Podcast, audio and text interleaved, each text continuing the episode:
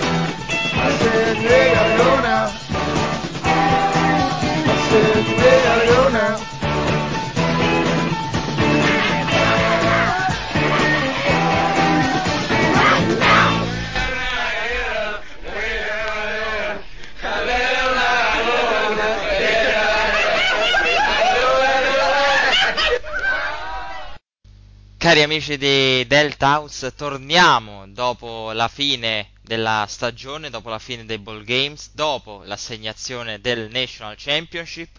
Noi ci eravamo giocati tutto su Alabama, avremmo perso la nostra credibilità qualora avesse perso. Per fortuna nostra c'è stato il massacro su Notre Dame. Do il benvenuto a Federico Vedovelli. Federico, veramente rischiavamo in caso di vittoria di Notre Dame di perdere la faccia. Come ci ripresentavamo poi per questa puntata? Non, non ci facciamo più sentire, dai, direttamente scomparivamo. No, comunque, massacro è un termine dispregiativo in fondo. Diciamo che Alabama ha annientato Notre Dame, proprio. Non, dici- non diciamo che a Notre Dame non ha meriti, soltanto che non era, pro- non era preparata, non aveva le possibilità per vincere questa partita. Alabama ha trionfato 42 a 14 come punteggio finale, però il primo tempo 28 a 0 per i Crimson Tide. Lì mi sono già sentito deluso per quello che avevo visto, ho spento e dico me ne vado a letto felice, Alabama ha vinto il National Championship, però insomma un avvio di partita senza storia. Eh, purtroppo sì, eh, si è visto come la pochezza della linea di Notre Dame eh, sia stata messa a tacere dalla potenza dell'infinita linea di, di- di Crimson Tide. Da una parte purtroppo c'è finito in mezzo il giocatore che noi tutti avevamo forse indicato come futuro chiave della partita, Monty Teo, invece lui è scomparso, le guardie di Notre Dame, eh, le guardie dei Tide sono sempre arrivate a bloccarlo e lui non è riuscito a imporre la, sui risultati che ha fatto notare nelle altre partite. Quindi lui si è fatto risucchiare in un vortice dimostrando che un linebacker da solo, anche se hai una linea debole, fai veramente poco. Quindi eh, l'Alabama ha vinto sotto questo aspetto e poi ha dominato. Ha dominato utilizzando il suo grandissimo potenziale offensivo nelle corse dove Eddie Lacey e TJ Eldon hanno fatto veramente cose fantascientifiche, con prospetti completamente diversi e hanno veramente messo sotto ogni tentativo di eh, run stopper da parte degli avversari. A questi si è aggiunta Jay McCarrow che ne ha approfittato delle, poche, delle attenzioni rivolte ai suoi due cavalli da battaglia eh, trovando uno splendido Mari Cooper in, in, giornata eh, perfetta, 6 ricezioni per 105 yards e 2 touchdown, a dimostrazione che adesso ad Alabama l'attacco conta quanto la difesa, quindi Alabama ha vinto su tutti gli aspetti. Tu avevi individuato come una delle possibili armi eh, per Notre Dame il bloccare con la linea difensiva la linea d'attacco di Alabama e, li- e limitare il running game. Fatto sta che poi la partita si è conclusa con Alabama che ha corso per 265 yards contro le 32 di Notre Dame. È lì che Alabama ha vinto la partita. Saban è riuscito a correre nonostante Notre Dame se l'aspettasse. Eh, Notre Dame se l'aspettasse, ma io l'ho detto, era davvero poca roba questa linea offensiva dei, dai Harris. Alla fine proprio non ce l'hanno fatta in nessun modo, nonostante potessero contare eh, di qualche buon giocatore come eh, Stefan Tweety, discreto div, uh, div 7 di 7 tackle comunque eh, la pochezza della linea qua ma noi l'abbiamo detto la, Alabama è una squadra che potrebbe giocare potrebbe ipoteticamente giocare contro una squadra NFL, anche se è un discorso che non mi piace giocare. E la linea offensiva è fatta e finita per giocare nella NFL.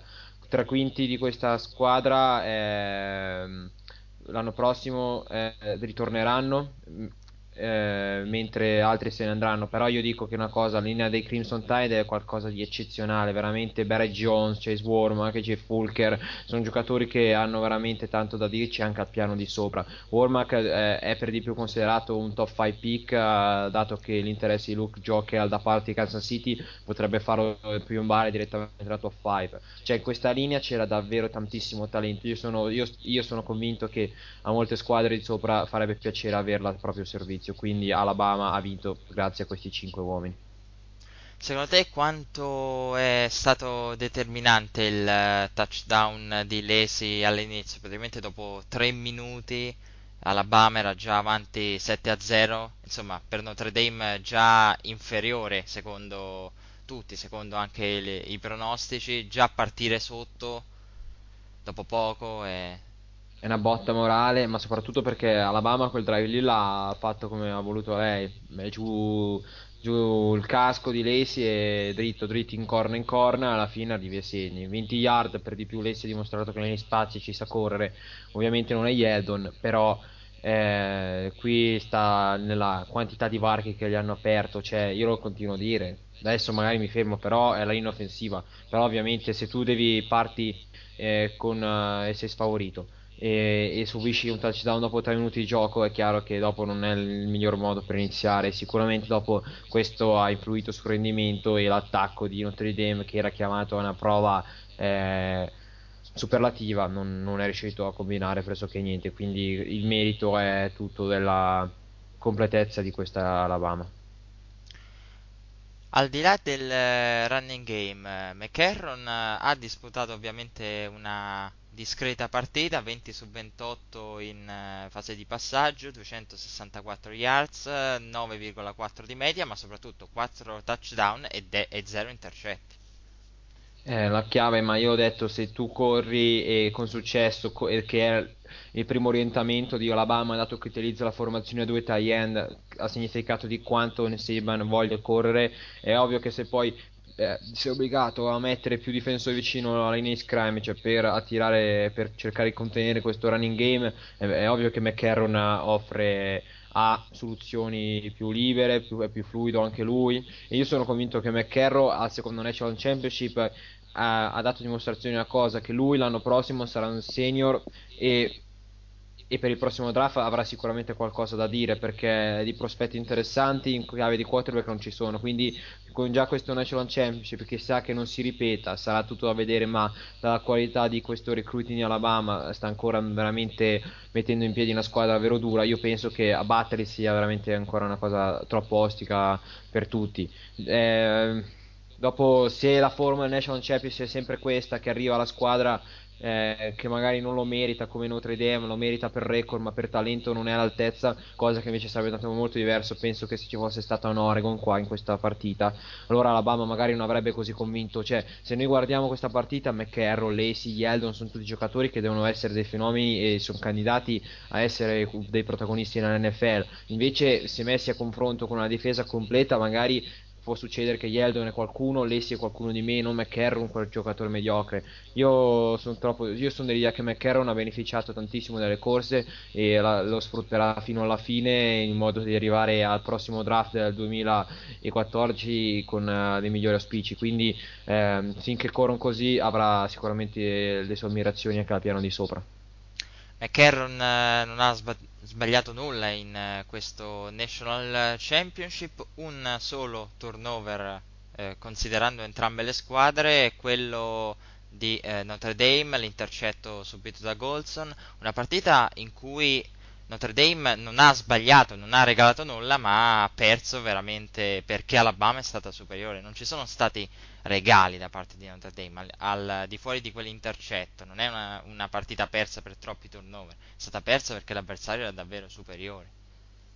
Eh, l'hai detto te, eh, pochi turnover, ma la quantità di palloni che Alabama ha gestito partendo dal fatto che ha la difesa fermava quasi sempre Notre Dame al primo drive eh, dopo, pochi gioca- dopo appena giocate, cioè costringeva spesso a un punt. Infatti, anche andando verso la fine, si, si nota come alla, ba- alla, fine ci sono 5 calci effettuati da Turk del punt di Notre Dame, però ehm, è davvero pochi palloni che hanno potuto gestire in modo completo. Poi, secondo me, nel secondo tempo Alabama è un po' calata in intensità concedendo anche due marcature, però se stessimo a guardare i risultati del primo eh, tempo, i primi 30 minuti, confermano quanto Alabama sia veramente più forte in Notre Dame, quanto di vario ci sia tra queste squadre. Quindi Alabama ha vinto perché è veramente più forte. Concretamente l'ha dimostrato sul campo. Quindi Alabama veramente se lo meritava e noi, e noi ci abbiamo azzeccato nei pronostici. Ma forse lo si sapeva e si, e si è provato un po' a fantasticare su Notre Dame, anche se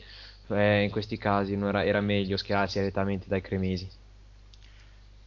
Per citare altre statistiche, sicuramente salta all'occhio i 38 minuti di possesso di Alabama contro i 21 eh, di Notre Dame e ovviamente un Alabama che al terzo down ha concluso la partita con 8 su 13, quindi veramente numeri notevoli per eh, Alabama. Notre Dame, come detto, purtroppo non è riuscita a correre, ma questo insomma eh, ce lo aspettavamo. Da Montiteo cosa ti aspettavi?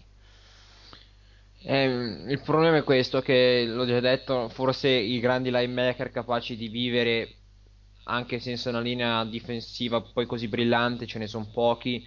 Eh, io se penso a esempi lampanti come Ray Lewis hanno sempre avuto davanti giocatori come Aloti Nagata.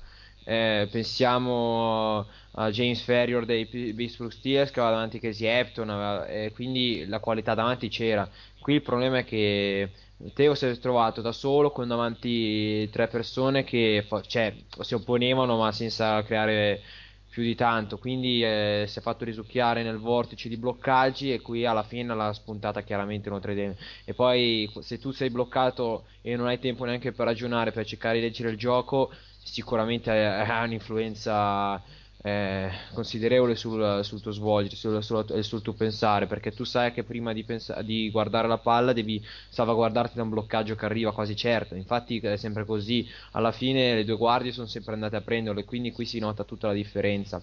Quindi io dico Teo ha concluso con 10 placcaggi totali, ma soltanto 3 da solo, 7 in assistenza vuol dire che da Teo da solo è fatto davvero poco. Quindi e questo conferma i, i, pensieri che si fanno sul draft dove da un top 5 prospect sta calando dalle 10 alle 20 quindi si conferma tutto, tutti i, i, limiti che può avere come un inside linebacker però Teo ha un gran talento, vedremo cosa combinerà da qua ad aprile in attesa di aspettare poi la notte del draft, dove capiremo chi veramente avrà fiducia in lui e chi invece magari snobberà, lo snobberà per cercare magari un talento un po' più sicuro. Però io rimango dell'idea che Teo con una linea eh, difensiva più concreta e capace di resistere eh, all'ordine dei, uh, dei Tide avrebbe sicuramente fatto qualcosa di più.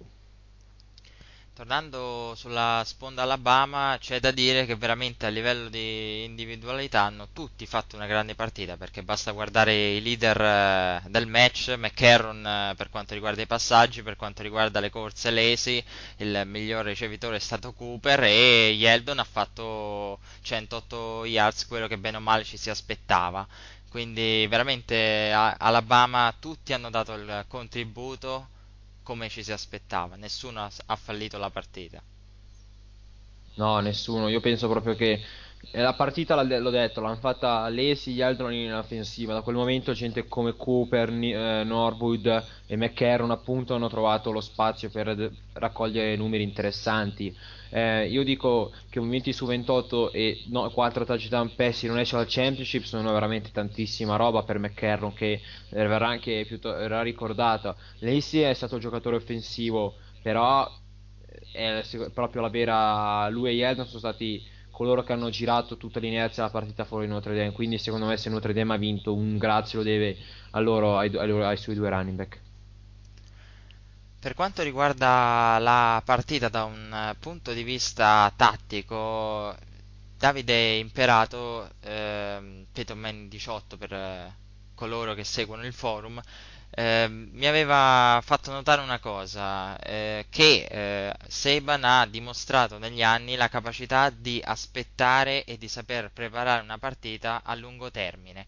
L'anno scorso in regular season eh, contro Louisiana State avevano perso, poi quando Saban ha avuto il tempo per preparare la partita ha stravolto il playbook come sottolineava appunto Davide ed è riuscito a dominare quella partita nonostante avesse faticato nel precedente. Anche in questo caso sicuramente eh, Alabama eh, aveva comunque tempo per prepararla, Saban ha avuto anche qui l'opportunità di prepararla con tutta calma c'è una superiorità eh, su Notre Dame abbastanza annunciata, però ecco, se Saban ha davvero questa caratteristica, non so se sei d'accordo Federico, è duro, è duro affrontarla con eh, questo attuale calendario. Se Saban ha il tempo di prepararla, già Notre Dame è inferiore, la partita poi finisce senza storia.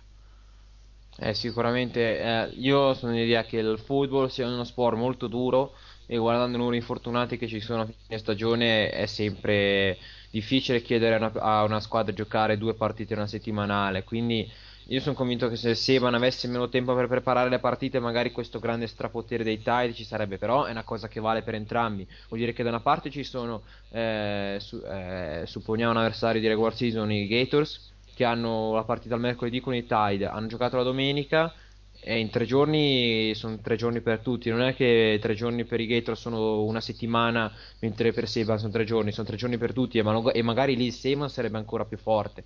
Eh, il tempo sicuramente, influenza sicuramente sulla preparazione, se poi Seban ha dei punti chiave da dove partire è ancora più semplice.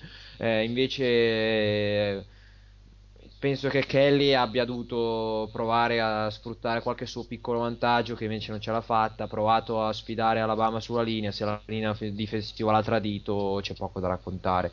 Io dico che Seban è il migliore head coach che si sia visto su una sideline di football college.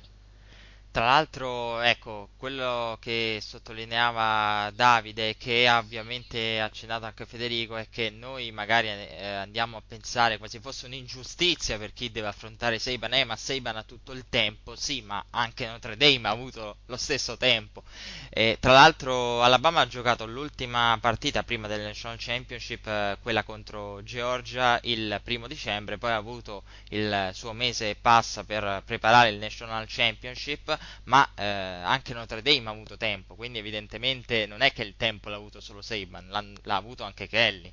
E forse è stata qui la superiorità di Saban. Kelly evidentemente non è riuscito a fermare l'attacco di Alabama, sapeva quello che Alabama sarebbe andato a fare, ma poi non è riuscito a modificare nulla.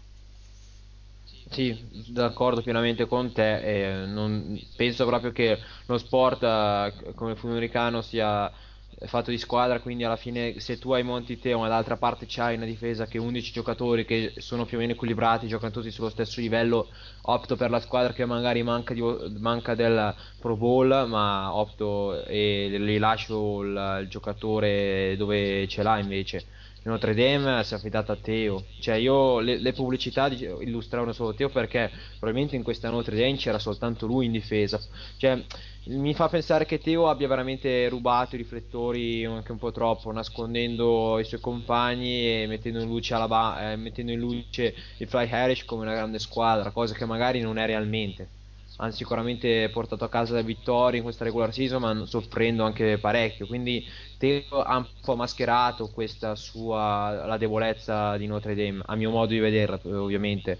Eh, andando all'Eisman Trophy e di dando l'idea, cavolo, un giocatore così c'è, però anche l'anno scorso Robin Griffith era Baylor, era magari... Er, e, e, c'era magari Kendall, eh, c'era Kendall Wright, c'erano comunque dei giocatori che alla fine pot- hanno avuto il loro successo al draft. Invece qui è Notre Dame al draft avrà sì il tie-end Eifert, però non c'è nient'altro da raccontare.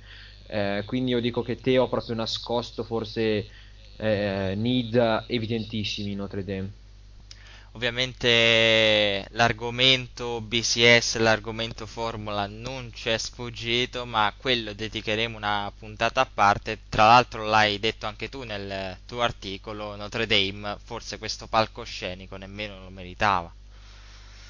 Grazie per avermelo citato, mi fa piacere. No, non lo meritava, era proprio la formula che inganna, cioè mettere a confronto una squadra imbattuta che gioca nel, nel, in defense e soprattutto ha quelle avversarie che sono discrete come le due Michigan però che non, fino, non ti misurano fino a un certo livello mentre Alabama gioca con LSU, gioca con South Carolina, gioca con Florida eh, si mette veramente sul suo livello che vuole, sa che quelle probabilmente sono le avversarie più forti infatti molti dicono e allora perché non facciamo un National Championship per SEC? Tra le due migliori squadre della SEC, tanto alla fine eh, sono le migliori, cosa ci cambia? È un ragionamento che forse va un po' d'esclusione, però non ha neanche tutti i torti, quindi SEC forever. Avremo modo ovviamente, come de- già annunciato, di dedicare una puntata all'argomento, anche perché ci sono diverse considerazioni, anche la formula a quattro squadre ha i suoi punti deboli, perciò pazientate ancora. Comunque, eh, da parte di Alabama, Secondo te questo National Championship, soprattutto per McCarron, che veramente gli può dare al di là del prossimo draft? Veramente lui potrebbe qui finire con tre National Championship in tre anni praticamente.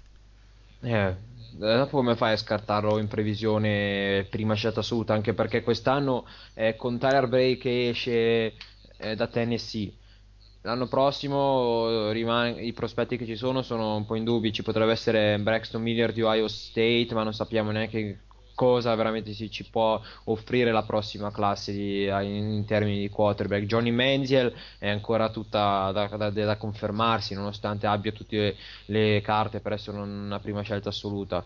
McCarron è in una posizione veramente fantastica perché le squadre NFL, soprattutto quest'anno, dovranno fare i conti con una free agents che, a parte qualche giocatore discreto o, o buono, non dà il grande il Peyton Manning.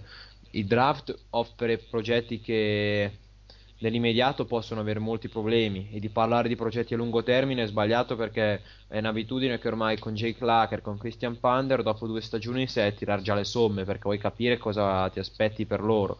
Eh, quindi io penso che McCarron l'anno prossimo potrebbe trovare molti interessi da parte, non so, dei Tennessee Titans, che sono una squadra che se va avanti con questo Lacker è destinata ad avere un ruolo protagonista con Jacksonville che non si sa come risolversi. Quindi eh, la, McCarron se vince tre National Championship sicuramente avrà un bel punto di vantaggio per essere una prima scelta. Magari non la vale veramente, però potrebbe essere qualcosa. Poi nei professionisti probabilmente verrà fuori che senza quella linea offensiva e senza quel running game che aveva come spalla da Alabama, il suo talento verrà meno.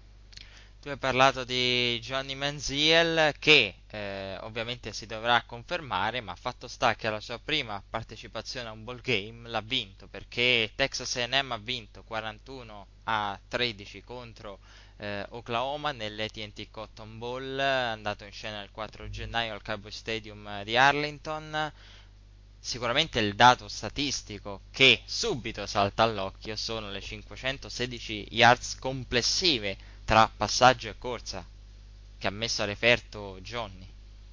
Eh, ma Oklahoma si sapeva che non aveva eh, i, i mezzi per fermarlo, però è veramente una cosa allucinante che un quarterback così ti faccia que- tutte queste, ma la semplicità con cui ha bucato, con cui è andato a segnare, qui ti fa proprio pensare come le difese siano su un altro pianeta, cioè in senso negativo però, perché se Menziel può far questo, cosa ti aspetti se qua ti capita un Ken Newton? Cosa raddoppiano le yards di corsa? No, dato che ci aggiunge anche il fisico? La domanda è questa, quindi eh, io son, sono di un'idea che Oklahoma ha provato con uh, Landry Jones a ottenere qualcosa. Landry Jones uh, secondo me ha fiaccato per il prossimo draft dato che era attesa una conferma per, perché già l'anno scorso inizio stagione l'anno scorso parlando inizio 2011 lo si dava come possibile top 10 è calato, è tornato a Oklahoma e poi quest'anno dai, dai giocati la tua carta da primo round invece no, invece andrà sotto.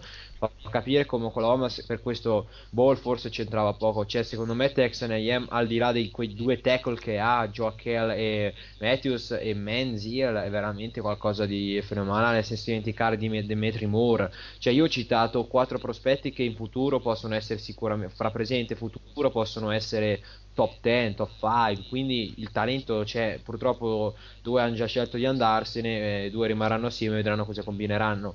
E dopo sta agli allenatori costruire una squadra solida perché te, Johnny Manziel può essere il vero antagonista di Alabama per giocarsi nel John Championship, però devi riuscirci perché anche la schedule l'anno prossimo è favorevole a Texan AM Alabama da darsi un occhio, però forse in partita secca Menziel può perdere, ma può fare anche una gara di questo tipo che ti regala 500 e passa yard. Tra l'altro lui ha portato per 17 eh, volte la palla, 229 le yards eh, nello specifico corse, una media di 13,5 a tentativo. Notevole. A dir poco, eh. A dir poco. Tra l'altro per un totale di 4 touchdown eh, combinati, quindi eh, assolutamente non gli manca veramente, veramente nulla a livello statistico per questo ball vinto contro Oklahoma. Certo è assurdo pensare che Landry Jones era dato addirittura come il secondo miglior quarterback del college football dopo Andrew Luck all'inizio della scorsa stagione, qualche cosa di assurdo a pensarlo adesso. Eh, adesso... Però se pensiamo a Matt Berkeley quest'anno, ecco. Ecco, il ragionamento è quello. Da, da, grande promessa a Brocco, cioè Brocco è un dispregiativo da non utilizzare, forse eccessivo, però il significato è questo che Matt Berkeley sarà l'incognita del prossimo draft perché potrebbe scendere tanto in basso quando potrebbe sorprenderti e lo trovi ancora nella top 10, quindi sono ragionamenti da fare, però Landry Jones secondo me non, non, ha il talento per giocare in NFL. Potrebbe avere un, essere un backup di sostanza che ti dà qualche certezza, ma lo vedo anche al di sotto di quei Kirk Cousin e eh, Nick Foles che sono entrati quest'anno a Washington e Philadelphia.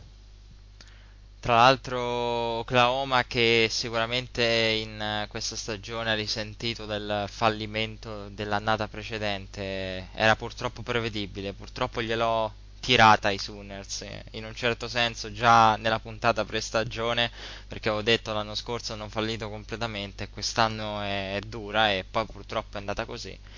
Tra l'altro hanno beccato Texas A&M che veramente ha completato alla grande una prima stagione nella SEC straordinaria. Straordinaria veramente poi con Johnny a questi livelli è tutto più facile. Comunque andando avanti per eh, quanto riguarda i nostri eh, ball games, eh, ovviamente seguiamo eh, l'ordine e eh, in particolare analizziamo quelli già presentati. Eh, c'è stata la sfida tra Georgia e Nebraska, una sfida che ha visto la vittoria di Georgia per 45 a 31, altro ball che finisce alla SEC anche qui era abbastanza scontato il successo di Georgia. Nebraska aveva veramente tante tante incognite, a partire dallo stesso Martinez di cui avevamo parlato, che ha subito due intercetti. Insomma, anche qui esito scontato. Sì, a Nebraska aveva dato una nota di merito a Rex uh, Barkhead, eh, running back, eh, eh, sottolineiamo bianco, che ha portato 140 yards eh, con una media di 5.8 e una marcatura e dietro a, a, sostenere quel Tyler Martinez che secondo me di grande talento per le sfide che contano ne ha quindi io rimango con l'idea che Aaron Murray con soltanto 18 completi su 33 ha ottenuto 427 yards. Ti fa capire come la difesa di Nebraska abbia ballato nonostante sia stata ritenuta una delle è statisticamente una delle migliori del college football. Quindi come una partita basta che vai via di testa e tu ti, rivo- e ti trovi in fondo eh, in fondo alle statistiche. Cioè dici ma questa squadra era veramente quella che le statistiche mi dicevano? No invece eh, Giorgia ha passeggiato col suo Garley che è andato ancora a segno 125 yards. Però fa, fanno, fanno, storia con le due ricezioni Conley Chris Conley Sophorname eh, che ha ottenuto soltanto due ricezioni ma per ben 100 eh, 136 yards e due touchdown due big play. Quindi fa capire come veramente Nebraska abbia concesso tantissimo.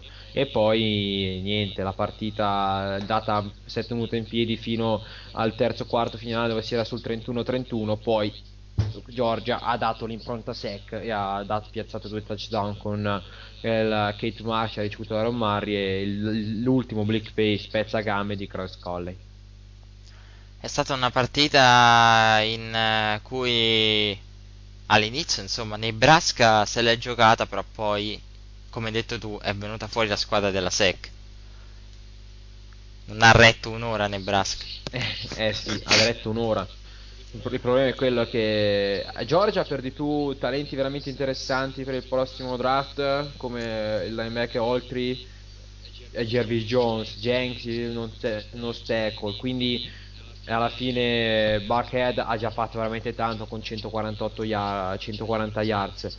Mi fa pensare che in un ball così alla fine si è voluto magari lasciare più spazio all'attacco e le difese si sono un po' rilassate però io dico una cosa quando George ha dato quell'accelerata Nebraska ha dimostrato che viene dalla Big Ten per quanto riguarda Georgia, secondo te come ha affrontato questa partita Mara? Una partita decisamente aggressiva perché 5 touchdown, 2 intercetti, 427 yards, insomma, non è un giocatore secondo me cattivo, però ecco, con qualche errore di meno non, non sarebbe un brutto quarterback secondo me.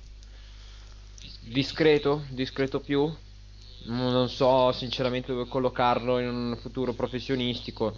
L'idea è che non può essere uno starter, può essere un progetto a lungo termine anche lui. Stiamo parlando forse di un Tyler Wilson? Io faccio la domanda a te magari. Eh, bella domanda. Eh. Immediato non penso, cioè da mettere subito in pasto alle difese NFL non credo, magari qualcosa dopo un annetto di meditazione. Beh. È ovvio che qui, qui vedresti il talento perché se tu pensi che Ryan Tannehill doveva stare un anno e mezzo in banchina o su, a prendere appunti e si è trovato subito starting e ha fatto cose diciamo sopra la media per quanto richiesto e invece io penso che Aaron Murray forse forse non avrebbe queste capacità. Beh, sicuramente però ha dalla sua anche un anno ancora da trascorrere, è un junior, quindi non si dichiarerà e ancora un anno a Georgia, chissà, insomma, il talento alla squadra non manca. No, non manca, aspettiamo di vedere cosa porteranno a casa, cosa, come gestiranno le perdite dei giocatori che sopra elencati, specialmente in difesa.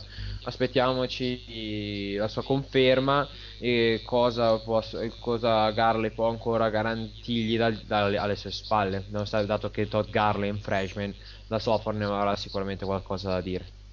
Mi raccomando, non andate via perché adesso c'è la pausa musicale, poi abbiamo ancora molti ball da analizzare, in particolare il Fiesta Bowl, ma prima ancora abbiamo lo State Sugar Bowl, Back Bowl e a chiudere anche il Rose Bowl. Quindi mi raccomando, non andate via dopo la pausa musicale ancora con Delta House.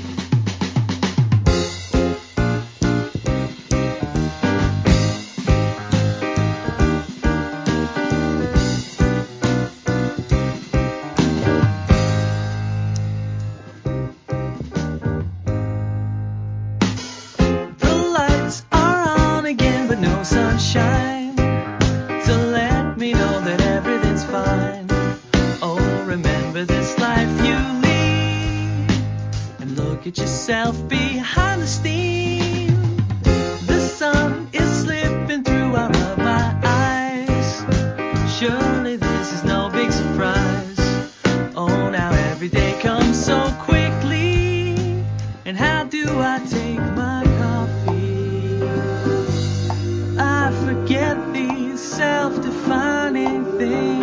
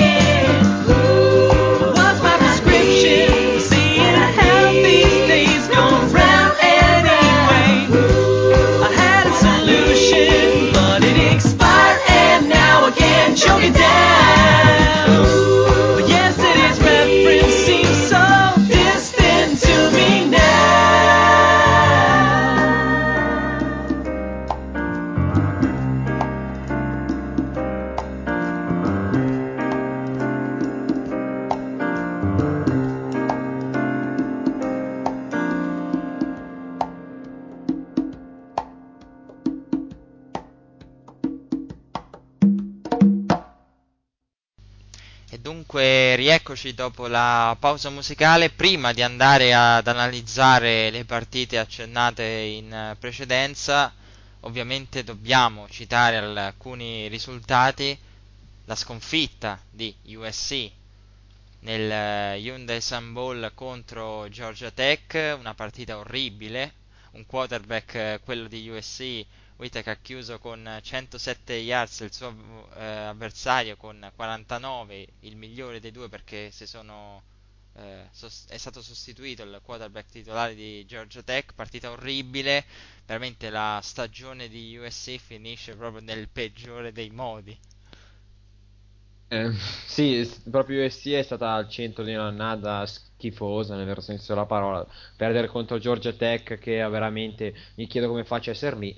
Però, beh, questi sono i ball, chiamiamoli un po' minori, sempre che siano ball. Quindi, ehm, niente, Matt Berkeley è il tema centrale. Era in panchina, il suo backup non è riuscito a fare eh, niente di che, o appena 100 yards di passaggio a conferma che il sistema dei Trojans quest'anno si è perso. Lane Kiffin eh, è un po' in discussione, però penso che verrà riconfermato. Comunque viene eh, da pensare che Matt Berkeley al prossimo draft sarà ancora la più grande incognita che ci sarà da risolvere. Quindi la- sostanzialmente era questo il tema della partita. Matt Berkeley. Cosa sono i Trojans con o senza di lui? La, la mia, la mia risposta è che una partita non, non- non può fare un giudizio finale, però a mio, giudiz- a mio parere qua Matt Berkeley forse sarebbe un servito, però aspettiamo cosa diranno gli scout eh, NFL il prossimo aprile. Altre partite da segnalare di quelle che non analizziamo in modo approfondito, l'upset di Clemson su Louisiana State con un eh, field goal all'ultimo secondo, insomma, che non fosse un'annata da National Championship e da vertice per quanto riguarda i Tigers, eh, ci si aspettava, insomma, che non fosse un'annata da, da vertice, che non arrivassero in fondo. Però insomma, perdere contro Clemson eh, non è stato un bel finale. No, soprattutto perché l'allenatore di Clemson eh, è un gran bello sbruffone che se senti parlare ti, ti lo, te lo manda, te lo manda subito sulle... mi passi il termine palle? sì, sì. Ok, allora... Eh, comunque, io penso che alla fine Clemson, per la grinta che ci ha messo nell'ultimo quarto, è stata qualcosa di eccezionale. Touchdown, due field goal e uno allo scadere di Catanzaro che ha segnato la vittoria. Quindi, eh, l'SU a me sorprende per una cosa: che i giocatori che dovevano essere una rivelazione per essere poi dei futuri top 10 al prossimo draft, vale a dire Berkius Mingo e Sam Montgomery, non sono stati produttivi quanto chiesto. Ehm, Mettenberg delude, non è secondo me un quarterback che avrà futuro anche nel college football, quindi il running game tutto sommato non può fare da solo e quindi soprattutto se poi ti concentri lì è chiaro che vai male. Io mi sento dire una cosa, i Tigers aspe- quando hanno capito che forse le aspettative erano passate hanno anche mollato, quindi mh, li, li avrei voluti vedere fino in fondo, magari a mettere il confronto di National Championship cosa combinavano, però secondo me Alabama è ancora su un altro pianeta. Dando un'occhiata alle partite minori, un altro risultato che salta all'occhio è la sconfitta di West Virginia contro Syracuse nel New Era Pinstripe Bowl. Insomma, Gino Smith eh, non basta per vincere le partite, però è un calo progressivo quello rispetto all'inizio di stagione. Non ce ne voglia il guadagno. Passiamo alla, passiamo alla domanda. Passiamola. Passiamola. Sorvoliamo. Ok, sorvoliamo. Fatto sta che Syracuse eh, ha vinto contro West Virginia. Insomma, non si può definire poi sostanzialmente un upset perché Syracuse aveva un record eh, migliore eh, dalla Big East. Duke. Ma scusa, ma Gino Smith dovrebbe essere la prima scelta assoluta in teoria? Bella domanda. Questa Ecco è la qua. vera domanda. Questa La giriamo direttamente agli ascoltatori. Ma Gino Smith, punto di domanda, è la prima scelta assoluta del draft 2013? La risposta è no, sarà Starlo Trolei o Luca Joaquel, basta, decido, quindi non sarà lui. Ok, tu hai dato la tua risposta. Io dico che per me Gino sarà la prima scelta. Alla fine. Sac for Gino, non sta, Sac non for Gino. Non sta tanto bene. no, non suona bene. Però. Eh, è dura, è dura. Perché secondo me lui alla fine guadagna da quello che poteva essere in realtà un punto a suo sfavore. Cioè, alla fine gli scout andranno a contare veramente la difesa di West Virginia che si è dimostrata sempre più scarsa. Insomma, alla fine la difesa che gli ha fatto perdere le, le partite probabilmente lo tiene lì in vita per le posizioni molto alte del draft. probabilmente. Sì, non penso che vada fuori dalla top 10, ma immaginarlo come una prima scelta assoluta, eh, Soprattutto perché SPN lo mette come 25 miglior prospetto complessivo. Quindi mi fa pensare che non ci siano grandi attenzioni per lui da parte di qualcuno. Però alla fine di squadre che hanno bisogno di quarterback tipo i Cardinals che non ne hanno uno per, fare, per capirci bene, eh, magari dovranno poi pensarci. Eh, chissà, avremo tempo per eh, scoprirlo. Comunque, eh, Duke eh, poteva veramente fare un eh, gran colpo vincendo contro Cincinnati. Era partita bene Duke avanti 16 a 3 eh, alla fine del primo quarto, poi 14 a 0 il parziale del secondo con Cincinnati che, che si è trovata all'intervallo avanti di 1 e poi Duke è crollata soprattutto nell'ultimo quarto con il parziale di 21 a 10 però comunque per Duke può essere un buon inizio anche se avevamo detto per Duke era importante è vero partecipare ma poi quando ti trovi avanti all'inizio 16 a 3 insomma qualche pensierino di vittoria te lo fai. Sì, con, concordo con te. Questo ball Duke era una base per ripartire.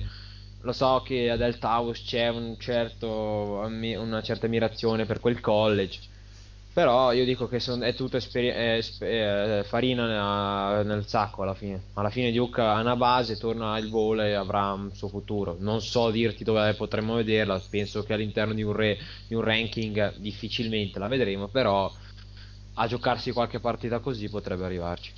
Ecco, fatto sta che Duke eh, è arrivata a giocarsi un ball game, North Carolina eh, no, North Carolina che si rifà nel basket. Ah no, scusate, perdono pure lì. no, siamo di parte. No, non siamo di parte, siamo imparziali. Nonostante le tendenze per Alabama e Duke siano alquanto evidenti, cerchiamo di rimanere imparziali. Per quanto riguarda le altre partite, UCLA ha perso contro eh, Baylor. Io aspetta, io direi di, prima di dire una cosa su North Carolina State a Vanderbilt, che qua c'è un giocatore da evidenziare, vediamo se te Emilio in qualità di conoscente sai chi è. North Carolina State a Vanderbilt. Non mi interessa il risultato, mi interessa capire il giocatore in questione. No. Licenzi- Assolutamente no. Licenziamo il uh, conduttore di Delta House immediatamente. Mike Glennon. Partita non delle migliori. Intercetti, ha, secondo me non ha giocato la sua miglior partita. In, chia- in ottica draft non guadagna tantissimo. Però è un talento che piace perché se Flacco con quel braccio ha fatto la fortuna. Se gli si dà qualche wide receiver sul profondo, qualcosa di buono si può fare. Comunque, un prospetto da seguire. Prego, riprendiamo. UCLA. Comunque, Glenn che ha battuto il fratello d'arte Jordan Rogers, ma insomma, che Jordan Rogers non fosse niente di che, insomma, si sapeva. Andando avanti, stavamo eh, per parlare della vittoria di Baylor perché UCLA è stata la squadra più altalenante della stagione e il finale proprio lo dimostra. Veramente dalle stelle alle stalle. Non proprio Eh, alle sì. stalle perché la sconfitta contro Baylor ci poteva assolutamente stare, però UCLA ha fatto un percorso veramente altalenante. Ha, cro- ha perso troppo nel finale. Secondo me, anche con Stanford si è giocato al tutto per tutto. E qua alla fine si è un po' arenata alla fine il suo rendimento. Bella partita di Handley, tutto sommato. Eh, È il running game che è stato be- eh, lì è stata forse un po' la chiave della partita. L'hanno bloccato e UCLA non è riuscita più a andare a segno sulla via terrene. Quindi, ragazzi, Baylor ha avuto la meglio. Mi viene a pensare che eh, tutto sommato Baylor la meriti questa vittoria, ci poteva stare tranquillamente. Io dico, UCLA si è giocata tutta per il Rose Bowl, il suo sogno era quello, l'ha, l'ha perso e eh, secondo me si è ancora calato più il suo rendimento.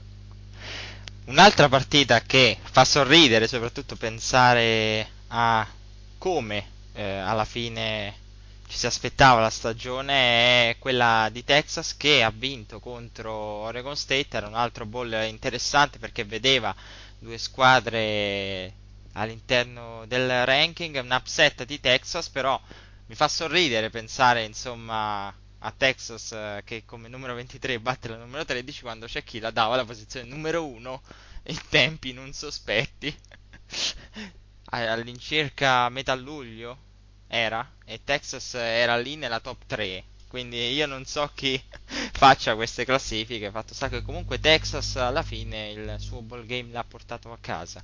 Andando però a vedere le partite che di più ci interessano, c'è un upset. Stiamo parlando di Stiamo parlando di Louisville eh, contro Florida. che poi, tra l'altro, è un'altra partita in cui io sbaglio tutti i pronostici delle squadre che vincono, però non si sa perché quando a una squadra decide Però Alabama l'hai presa, l'importante è che hai preso Alabama. eh beh, quella era per salvare il programma. Dovevamo. Dovevamo. Comunque, quando c'è da indovinare la squadra vincente, sbaglio sempre, ma quando c'è da indovinare una squadra fallimento, la centro sempre, perché io avevo detto Florida per me è inferiore rispetto a Oregon e Kansas State che eh, come partita avevo definito una sorta di finale eh, di consolazione tra probabilmente la- le due migliori eh, o terza e quarta se volete comunque metterci Notre Dame nonostante tutto non avevo tenuto conto di Florida perché è una squadra che non mi convinceva più di tanto Florida che ha perso contro Louisville come hai detto 33 a 23 una partita iniziata male subito primo quarto con Louisville avanti 14 a 0 È stato un po' il, il parziale che, che si è creato a fine terzo quarto, 30-10 per Louisville. Io veramente penso che i Gators abbiano poi segnato due touchdown, ma poco da dire.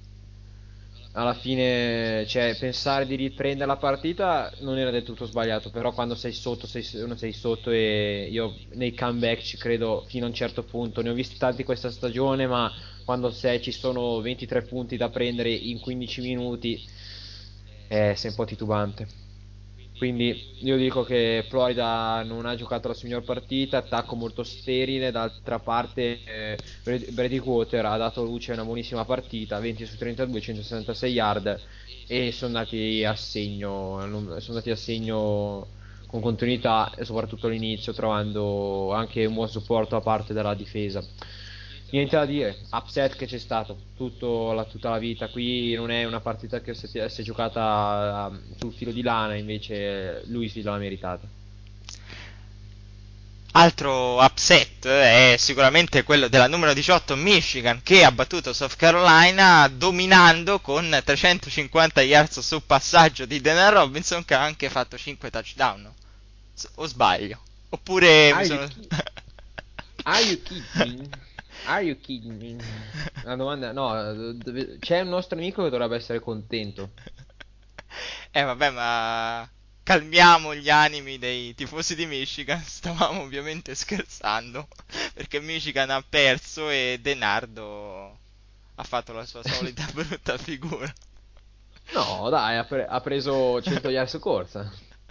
Si salva, però zero touchdown. Eh vabbè, ma lui è più veloce di Bolt, dai. Almeno, Eh, cioè, sì. Almeno farlo correre. Cioè, le squadre NFL non devono perdere per luck, devono perdere per uh, Denar Romero, quindi sack for Denard. che tutto sommato ci sta anche abbastanza, eh, come eh, intonazione. Sack for Denard. Beh, sì, sarebbe un progetto molto molto coraggioso. Sì, prima assoluta. Prima scelta assoluta. Comunque, a parte Denardo che ci sta molto simpatico, insomma, South Carolina alla fine è riuscita a fare una stagione più che discreta. Calcolando l'infortunio di Lettimore, eh, la squadra ha comunque retto, è stata solida fino alla fine. Insomma, in una sec che era tutt'altro che facile, alla fine ha vinto anche il suo ball game come da pronostico. Possono essere soddisfatti i Gamecocks. Sì, eh, devono un, un saluto a Marcus Latimore che ha deciso di affrontare il draft. È forse alla fine l'idea migliore che abbia Latimore perché un ginocchio che balla per due anni, diretto in free agent, si affiderà alle cure di qualche squadra medica, magari che poi si riproponga come un Willis McGinney. Non sarebbe un brutto, una brutta immaginazione. Quindi, onore ai Gamecocks, la mia squadra dopo Alabama. Io dico che alla fine tra Connor Shaw e Thompson eh, siamo sempre in alto mare, però alla fine i risultati ci sono stati, questo è l'importante. Shaw ha dato il suo contributo via terra, che era forse quello che avevamo più bisogno. D'altronde, d'altronde, eh, Michigan ha fatto quello che ha potuto. Sac for Denard. E beh, magari qualche squadra, chissà, magari qualche squadra Denardo lo va a prendere. Se ci fossero i- una sorta di Bobcats dell'NFL, chissà, no? Insomma, si discute tanto le scelte di Michael Jordan, chissà magari non c'è un, un dirigente pazzo, che è un proprietario che dice scegliete Denardo, non lo so, tutto può essere. Comunque, cercando Il di... draft, non- il draft non è una scienza esatta, eh, quindi aspettiamoci qualsiasi cosa. Aspettiamoci qualsiasi cosa, comunque quella di Lettimore può essere una scommessa da provare, perché bene o male è un giocatore che si può prendere in un round avanzato e chissà se recupera è dura, perché non sarà mai il giocatore che sarebbe stato senza gli infortuni. Però, perché non tentare? Tentar non nuoce. Entarno nuoce, bravo. No dai, però adesso andiamo avanti che c'è altro da parlare che a posto che. Assolutamente, c'è da parlare della mia Stanford che ha battuto Wisconsin e tu avevi pronosticato la, wi- la vittoria di Wisconsin, me lo ricordo. Porca bestia, eh, qui qui ho cannato, qui ho cannato, lo ammetto, qui ho sbagliato. Io qui ho proprio sbagliato. Stanford che ha trionfato 20 a 14. Possiamo dire che Stanford ha salvato con questo successo la Pac-12? In parte. Sì, sì. No, perché Stanford ha anche un progetto che oltre ad essere una, una grande organizzazione a livello di studenti, come programma di studio veramente tra i top dell'America, io penso che abbia creato veramente con Show un progetto vincente anche nel football, che possa eh, eh, contrapporsi allo strapotere di Oregon, che tra l'altro ha appena salutato Chip Kelly, notizia all'ultimo momento, è andato agli Eagles, quindi Oregon dovrà trovarsi un nuovo coach. Però fatto sta che eh, con Hogan, che è un freshman, e adesso dovrà valutare come sostituire Stephen Taylor, eh, però Oregon c'ha il suo programma, ha una difesa che non, gra- non è di- fatta di grandi nomi, però è concreta. E questo è quello che piace, soprattutto perché Monty Ball ha preso sì 100 yards in, 20 in 24 portate, però è piaciuto fino a un certo punto Monty Ball. Eh, quella furia della natura non l'abbiamo vista. E al passing game si sapeva Wisconsin di passing game non ne aveva. Però io dico che Stanford nell'avvenire ha, ha salvato la Pac-12, dopo adesso bisogna attendersi come UCLA si confermerà, come USC tornerà e come Oregon rimarrà. Sì, perché poi fondamentalmente Oregon eh, ovviamente si sapeva che sarebbe stata eh, ai Ball Games eh, la rappresentante più forte ovviamente della Pac-12, eh, però ecco, UCLA ha fallito, USC poi ha fallito la propria partita, insomma ai Ball poi è stata Stanford a tirare su un po' le sorti generali della conference, quindi Sì, sì, sì, sì, Stanford ha salvato la Pac-12. secondo te cosa manca a Wisconsin? Un quarterback? Sì. Dopo Russell Wilson non hanno trovato il sostituto. Questa è la, colpa che devono eh, citarsi in questa stagione. A essersi affidati troppo alle corse quando invece c'è bisogno di entrambi. Sono d'accordo, anche perché poi insomma ricordiamo che Wisconsin non doveva nemmeno esserci, ci sono stati ban, eccetera. Tra l'altro aveva anche un record peggiore rispetto a Stanford, però alla fine partita combattuta è stata. Sì. Cioè, eh, io sono di, una- di una- di un'idea. Il risultato è un po' bugiardo. Perché secondo me quanto fatto dalla Stanford, quanto costruito merita molto di più. Dopo è ovvio che l'orgoglio di Wisconsin non si ferma, non tramonta. Da, da 14 a 0, 14 pari e poi siamo andati su 14-17. E poi io dico una cosa, il terzo, il terzo quarto così non, non è stata una bella partita da vedere e alla fine Jordan Williamson ha piazzato il goal del più 6 che ha di fatto chiuso la partita, però Stanford l'ha meritata di più.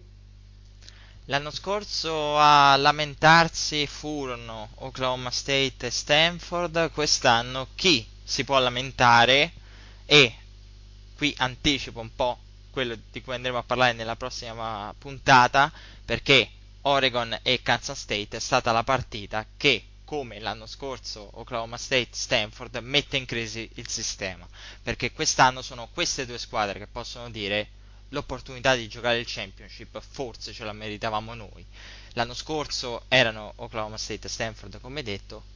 Quest'anno il Fiesta Bowl ha visto il successo di Oregon eh, per 35 a 17 contro Kansas State. Chiudiamo questa puntata eh, ovviamente analizzando questa partita e ripartiremo nella prossima puntata proprio da questa partita perché probabilmente Oregon ha dimostrato di essere poi la squadra che meritava il posto di Notre Dame, il posto che Notre Dame non meritava, quel palcoscenico di cui parlavi prima.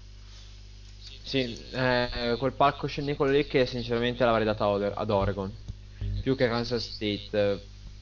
Alla fine Oregon ha qualche giocatore per provare a fermare Alabama, l'outside linebacker di Steven Jordan, ha un attacco che tutto sommato è fantascientifico anche quello, con Kenyon Barner. Dall'altra parte sì per uh, Kansas State tanto Colin Klein ma che non ha poi così convinto eh. un touchdown 13 corse ma solo 30 yards quindi ti fa capire come Colin Klein in partite tirate sia anche lui un bel, un bel problema cosa che invece Marcus Mariota non è stato Mariota ha delle buone possibilità per essere in futuro un quarter di grande sviluppo e presentarsi al draft uh, futuro che verrà un discreto prospetto. Quindi io dico che Mariota è stata una bella scelta da parte di Oregon. Adesso vediamo come eh, eh, supererà all'addio di Kelly. E Kenyon Barner verrà in NFL. Io penso che un quarto, quinto giro, un running back da dargli la palla per qualche gioco di forza. Però non vedo potenziale per uno starting running back in NFL. Tra l'altro tu hai parlato di Barner, eh, però subito ha spaccato la partita il eh, touchdown di, di Anthony Thomas sul kickoff return, subito, proprio... Eh sì. Ed è un giocatore, interessante. Di Anthony sì, sì, è un bellissimo giocatore che non, è, non ha corso tanto que- questa partita, soltanto due portate, però in tutta la stagione ha veramente dimostrato di essere un talento purissimo, piccolino, è, è un 5.9 in piedi e non è neanche tanto pesante eh, però ha diverse abilità. Io dico che questo è un giocatore alla Michael James mettiamola così. Terzo giro, prospettive e vediamo dove va a finire. Se va a finire a San Francisco può mettere in piedi qualche numero interessante. Se va a finire a Jacksonville è morto defunto dopo due partite. Comunque io tra le rivelazioni di questa stagione, soprattutto calcolando il eh, percorso precedente, eh, il recruiting passato, io dopo Johnny Manziel metto tra i vari anche Mariota, perché no? Eh, perché no? Io ho detto per provare a vedere cosa costruisce. Ovviamente adesso cambierà un po' il sistema e bisognerà capire cosa tirerà fuori. Però ma Mariota ha dimostrato di essere un quarterback completo, sicuramente di avere possibilità di migliorare tantissimo la sua accuratezza nella gestione del, pass- del passaggio e tutto però è anche un giocatore che può raccontarci qualcosa a livello superiore. Io dico che se Colin Kaepernick è venuto fuori a San Francisco, Mariota non c'è tanto distante, forse è più basso, più piccolo, ma non penso più di tanto. Comunque, se un quarterback scramble e sa passare la palla, il suo interesse ce l'ha. Ti faccio legato a questa partita la stessa domanda che ti ho fatto per quanto riguarda il National Championship, che Saban e Kelly fossero i migliori allenatori si sapeva. Saban ha avuto tempo per preparare la sua partita e l'ha dominata e anche Kelly non è stato da meno. No, per niente, uh, Kelly l'ha organizzata molto bene, ha fermato Colin Klein e poi ha costruito la sua partita dove voleva lui, cioè sulle corse e ogni tanto qualche passaggio dove hanno mandato in confusione. Poi di certo non ha detto Mariota passa, ha detto Mariota corri, quindi l'ha, l'ha costruito benissimo la sua partita in difesa pure e l'attacco di Kansas State che era stato uno dei più pericolosi ha collezionato ora dalla fine 203 yards che secondo me sono un po' una notizia per questa squadra Secondo te qual è stato il eh, miglior giocatore di tutti i ball games? MVP del ball games? A? Domanda il miglior giocatore. È una domanda difficile, bisogna andare al, nel top. Eh, forse io, io, forse il mio lo darei a Johnny. Perché quelle Johnny 516 yards complessive sono eh, notevoli. Sì, eh, dovre- mi sa che devo proprio seguirti. Mi- cioè, tutto sommato avrei anche le mie idee e lo darei a qualcun altro, tipo, tipo, non lo so. Eh, perché è una bella lotta. Pensando al National no. Championship, eh, l'MVP del Lacy. National Championship è Lacy. Però, Menzi è qualcosa di più, è un quarterback, mettiamolo così sul piatto, tra running back e quarterback, quarterback alla meglio sempre. anche al draft. Sì, anche al draft, quindi MVP of the ball game 2003, 2000, no, 2013 is Johnny Manziel. Eh beh, d'altronde ha vinto l'Iceman, quindi ci sta. Siamo davvero in chiusura, abbiamo detto, chiudiamo con Oregon State e Kansas State e riapriamo la prossima perché veramente la BCS deve essere analizzata e dobbiamo andare a vedere questa struttura. Però, insomma, domanda conclusiva. Ti ha deluso il National Championship? A me personalmente sì. Personalmente sì. Purtroppo, cioè non per il risultato, dove sono veramente felice, però per quanto visto dico non può esserci una finale così. I playoff sono necessari. Assolutamente. Comunque, siamo davvero in chiusura. Mi raccomando, eh, se avete degli argomenti o dei dubbi sul sistema della BCS o anche perché no una vostra opinione sul National Championship, qualcuno potrebbe anche dire che alla fine Notre Dame meritava il palcoscenico. Tra l'altro abbiamo, se non sbaglio, Max Micio nel- sul forum che è tifoso degli Irish. Quindi insomma fateci sapere se eh, pensate insomma che sia stato giusto avere Notre Dame eh, al National Championship. Insomma poi parleremo della formula, un'imbattuta non si può discutere. Però insomma la delusione penso sia generale. Soprattutto io penso a un appassionato eh, magari di NBA o un eh, comunque appassionato di football che segue solamente l'NFL, si trova lì a vedere quella partita, insomma, lo spettatore occasionale non so che idea si possa fare. È come vedere un Super Bowl dove una squadra domina, un- uno che non segue l'NFL potrebbe dire "Ah, però E io posso dirti che ho avuto le- l'esempio in casa, mio papà. Lui ha visto casualmente questo, questa partita e lui ha detto, eh, per essere una finale sarà stata un po' troppo semplice. Basta, ho detto tutto. Ecco, e penso che sia l'opinione di molti. Comunque, siamo davvero in chiusura, mi raccomando, eh, la prossima settimana ci saremo. Un saluto e alla prossima. Purtroppo la stagione è finita, ma non finisce qui perché ci sarà un seguito di quello che adesso è Full Monday, oltre a eh, Football by Dummies. Federico, hai qualche secondo in, in chiusura per eh, presentare quello che poi sarà il podcast del draft, perché Delta House, una volta finita la stagione del college, cede all'NFL l'esclusiva del draft, Eh, diciamo. esclusi- l'esclusiva del draft. Allora, abbiamo in programma che è di affiancare a Football Dummies dove ci sarà Azza, eh, dove si dedicheranno esclusivamente o con grande continuità al jump around, alle notizie più strette, le varie firme, i- le panchine che ballano, che sono arrivate così. Mentre una nuova rubrica che dobbiamo purtroppo ideare ancora un nome perché il, il nostro titolo When the Draft Comes eh, è stato bocciato perché è una rubrica che andrà avanti tutta l'off season. Ehm, seguiremo di tutti i migliori prospetti, eh, cercheremo di lavorare con continuità mock draft, di seguire i, i vari inizi e le varie firme che dopo si affiancheranno. Comunque leghiamo molto le necessità di una squadra, cioè una, una, diciamo, una, una NFL in off season, tutto quello che succede, le notizie eh, rivolte prettamente alle squadre, analizzeremo ruoli, squadre, quindi dettagliata in previsione draft e poi andremo oltre. Commenti post e, e prima e pre-draft. Per quanto riguarda Delta House, mi raccomando, la prossima settimana c'è anche il basket, quindi non mancate, un saluto e alla prossima, ovviamente grazie mille Federico per essere come sempre ospite. Ma di niente, è stato un piacere. Adesso spero di godermi un po' di riposo. Ho trovato full Monday per due settimane di fila. Adesso magari dedichiamo attenzione a qualcos'altro. Comunque, grazie a te, Emilio, per l'esperienza. Un eh, saluto e alla prossima, ovviamente un saluto particolare ai tifosi di Alabama che possono festeggiare questo titolo.